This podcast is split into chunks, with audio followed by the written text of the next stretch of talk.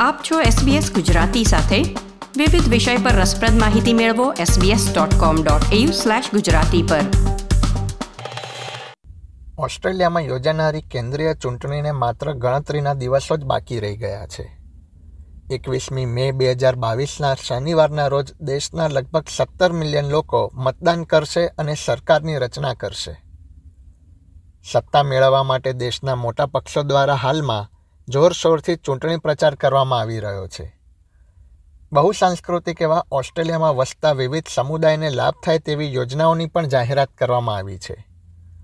જો કે મતદાતાઓનું શું માનવું છે આ ચૂંટણી વિશે તથા વર્તમાન સરકારની કઈ બાબતોને ધ્યાનમાં રાખીને તેઓ મત આપશે અને વિરોધ પક્ષની કઈ યોજના તેમને આકર્ષી રહી છે. તે વિશે ઓસ્ટ્રેલિયા સ્થિત ગુજરાતી સમાજના સભ્યોના મંતવ્યો જાણીએ. સમાજ આપણી વાતો SBS ગુજરાતી. ઓસ્ટ્રેલિયામાં એકવીસમી મે શનિવારના રોજ કેન્દ્રીય ચૂંટણી યોજાશે. આ ચૂંટણીમાં લગભગ સત્તર મિલિયન લોકો મતદાન કરશે. એક અંદાજ પ્રમાણે દર કલાકે એક મિલિયનથી પણ વધુ લોકો મત આપવાની ફરજ અદા કરશે. ચૂંટણીમાં વિજય મેળવવા માટે લિબરલ, લેબર, નેશનલ્સ તથા ગ્રીન્સ જેવા મોટા પક્ષો જોરશોરથી ચૂંટણી પ્રચાર કરી રહ્યા છે. ઓસ્ટ્રેલિયાના સિડનીમાં સ્થાયી અને મૂળ ગુજરાતી કૌશલ પરીખ જણાવે છે કે, વર્તમાન સરકારે ઘણી બાબતોમાં અન્ય પક્ષો કરતાં શ્રેષ્ઠ કાર્યો કર્યા છે. સિડનીમાં વેપાર ઉદ્યોગ સાથે સંકળાયેલા કૌશલનું માનવું છે કે, મોરિસન સરકારે જે રીતે કોવિડ નાઇન્ટીન મહામારીના સમયમાં વેપાર ઉદ્યોગો માટે જે કાર્યો કર્યા તેને આ ચૂંટણીમાં ધ્યાનમાં લઈ શકે છે. મારું નામ કૌશલ પરીખ છે. મારો બિઝનેસ છે સિડનીમાં. અને today we are here on the eve of two thousand twenty two federal election in Australia હવે ઘણા ટાઈમથી ઇલેક્શનના પ્રમોશન ચાલુ થઈ ગયું છે from both the parties and liberal national coalition અને Labor party they are both trying their best to woo the voters now I am one of those decided voters who decided to vote for the coalition uh, from the very start of this campaign. There are a few reasons.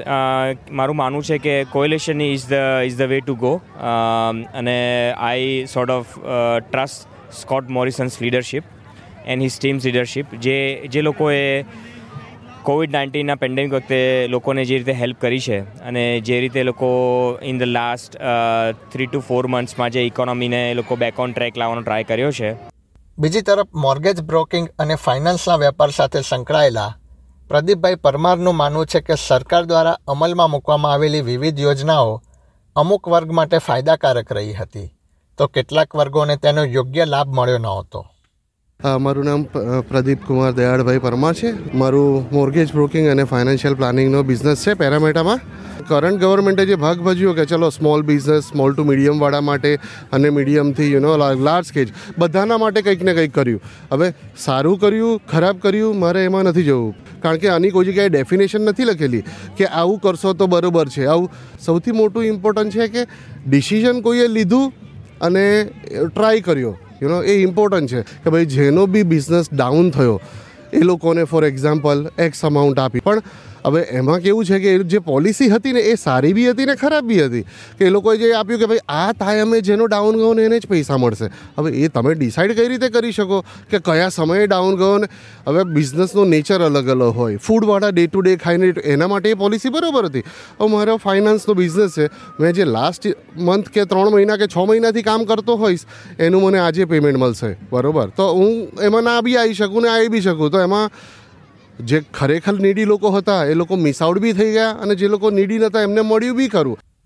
Amiben જણાવી રહ્યા છે કે જે પણ સરકાર સત્તામાં આવે, તેઓ માઇગ્રેશનના મુદ્દે યોગ્ય યોજનાઓ રજૂ કરી તેનો અમલ કરે તે જરૂરી છે. તેઓ જણાવે છે કે વર્તમાન સરકારની પેરેન્ટ વિઝા પોલિસી થોડી ખર્ચાળ છે.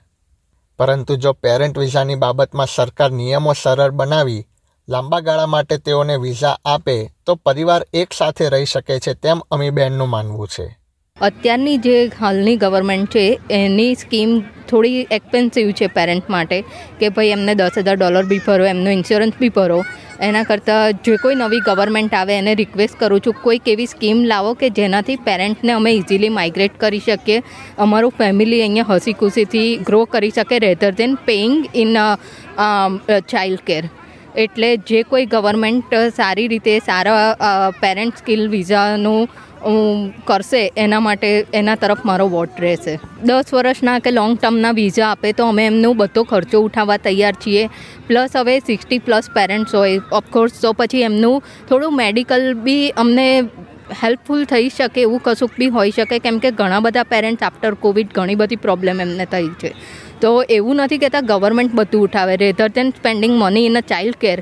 Child કેરમાં એ કરવા કરતાં, એના કરતાં અમે ઈચ્છીએ છીએ કે ગવર્મેન્ટ છે કંઈક વિચારે અને પેરેન્ટ્સને થોડુંક હેલ્પફુલ કરે. તો અહીંયા જે માઇગ્રન્ટ થયેલા ફેમિલી છે એ બધા હસી ખુશીથી ગ્રો અપ થાય. વર્તમાન ચૂંટણી ખૂબ જ કટોકટીની ચૂંટણી છે.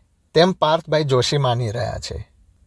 તેમણે વોટ આપતી વખતે લોકોને આજના મુખ્ય મુદ્દા ધ્યાનમાં રાખવા જણાવ્યું હતું.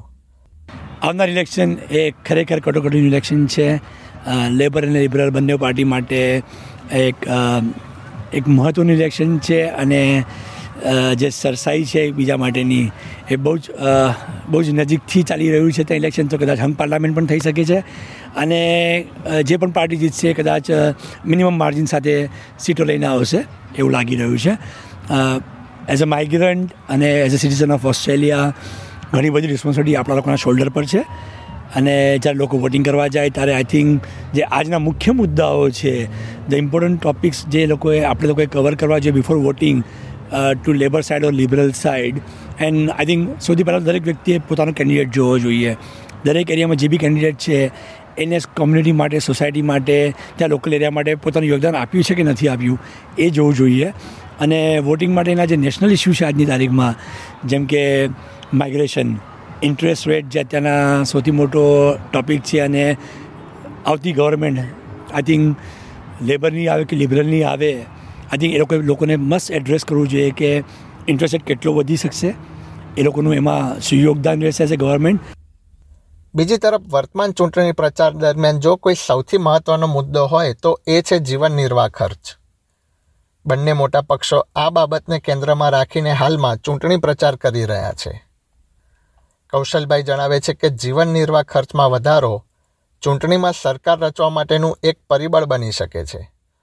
ઓફકોર્સ કોસ્ટ ઓફ લિવિંગ વધી ગયું છે, પણ there are also external factors because of the war in Ukraine and other supply issues તો ઇરિસ્પેક્ટિવ કોઈ પણ ગવર્મેન્ટ હોત cost of living was going to go up no matter what પણ the way they have done their policies they done their homework અને જે રીતે લોકો policies implement કરી છે the economy the way economy has bounce back it is it is it is significant and it is very important for Australia we continue on this path of uh, Pradeepbhai ઉમેરે છે કે labour પક્ષ નોકરિયાત વર્ગ માટેની યોજના ઉપર કાર્ય કરી રહી છે જ્યારે લિબરલ પક્ષ વેપાર ઉદ્યોગોને પ્રોત્સાહન આપે છે. હવે લેબરનું કહીએ તો લેબર એવું કહે છે કે હવે હવે જે અપકમિંગ ઇલેક્શન છે આપણું એકવીસ તારીખે, એમાં લેબર એવું કહી રહી છે કે જે બી પોલિસી એ લોકો લઈને આવે છે they talk about you know like working class people કે ભાઈ જોબ કરતા લોકોને આ બેનિફિટ થાય, આ થાય. જ્યારે લિબરલનું કેવું છે કે મેજોરિટી ટાઈમ એ લોકોની પોલિસી બિઝનેસીસ માટે હોય છે, કે ભાઈ બિઝનેસીસને ઊભા કરો. જેટલા બિઝનેસ એટલી ઓપોર્ચ્યુનિટી વધશે, એટલા લોકોને જોબ મળશે, એટલું. બંનેની પોલિસી અલગ છે. હવે મને પૂછો તો હું કોની બાજુ જઉં જેના લીધે મને બેનિફિટ થશે, હું એની બાજુ જઈશ. જે મને અને મારા ફેમિલીને અને મારી કોમ્યુનિટીને સપોર્ટ કરે, હું એને વોટ આપીશ. પાર્થ જોશી જણાવે છે કે હાલમાં દેશમાં માઇગ્રેશનનું સ્તર ઘણું નીચું છે, જેથી વેપાર ઉદ્યોગોમાં કુશળ કર્મચારીઓની અછત સર્જાય છે. તેઓ જણાવે છે કે દેશના વિકાસ માટે કુશળ કર્મચારીઓ દ્વારા ઓસ્ટ્રેલિયા સ્થળાંતર થાય તે જરૂરી છે. સાથે સાથે માઇગ્રેશન પણ આ દેશની સૌથી મોટી રિક્વાયરમેન્ટ છે અત્યારના. સ્મોલ બિઝનેસો પાસે માણસો નથી. માણસો લાવવા માટે ઓસ્ટ્રેલિયામાં ડેફિનેટલી માઇગ્રેશન લાવવું પડશે. તમે ઇન્ટરેસ્ટ વધારશો વસ્તુ કદાચ વધારે મોંઘી થાય અથવા તો મોંઘી થાય એટલે લોકોને પરવડે નહીં અથવા તો મોંઘવારીને લીધે લોકોના હાથ ખર્ચીના પૈસા ઓછા થઈ જાય. એને કારણે કદાચ વસ્તુની ડિમાન્ડ ઓછી થઈ જશે, પણ માઇગ્રેશન જો આવશે, તો સાથે સાથે અગેન ડિમાન્ડ પાછી ને પાછી ત્યાં ને ત્યાં જ રહેવાની છે. એટલે એઝ એ ફાઇનાન્સ ફાઇનાન્સ મિનિસ્ટરને બહુ મોટો રોલ છે કરવા માટે. આ ઉપરાંત પાર્થ પણ અમીબાઈની જેમ પેરેન્ટ્સ વિઝા માટેના નિયમો હળવા થાય, તે માટે આવનારી સરકારને અપીલ કરી રહ્યા છે. અને parents migration I think it is also very important અત્યારના જે ફેમિલી બેલેન્સ માગી રહ્યા છે આઈ થિંક ઘણા બધા લોકો પોતાના ફેમિલીને અહીંયા પેરેન્ટ્સ બોલાવી નથી શકતા કારણ કે એમની પાસે મોર દેન ટુ કિડ્સ છે. અને if we have three kids અને જેમાંથી એક જ અહીંયા હોય અને બાકીના બે અલગ અલગ કન્ટ્રીઓમાં હોય, તો that citizen is not allowed to bring people in to this country તો એ પણ એક મોટો ઇસ્યુ છે. ઇલેક્શન બહુ મહત્ત્વનું છે. અને લેબર અને લિબરલ આઈ થિંક લોકોએ આ વસ્તુ વિચારવી જોઈએ ડિમાન્ડ કરવી જોઈએ. વોટિંગ વખતે વોટિંગ આપતા પહેલાં, એકવીસ તારીખે જ્યારે આ વસ્તુનો આન્સર જો એમના લેબર કે લિબરલ મિનિસ્ટર પાસે તેમને મળતો હોય, અથવા તો પ્રાઇમ મિનિસ્ટર પાસેથી મળતો હોય, એવા જ કેન્ડિડેટને વોટિંગ આપવું જોઈએ. આ પ્રકારની વધુ માહિતી મેળવવા માંગો છો? અમને સાંભળી શકશો Apple podcast Google podcast Spotify કે જ્યાં પણ તમે તમારા પોડકાસ્ટ મેળવતા હોવ.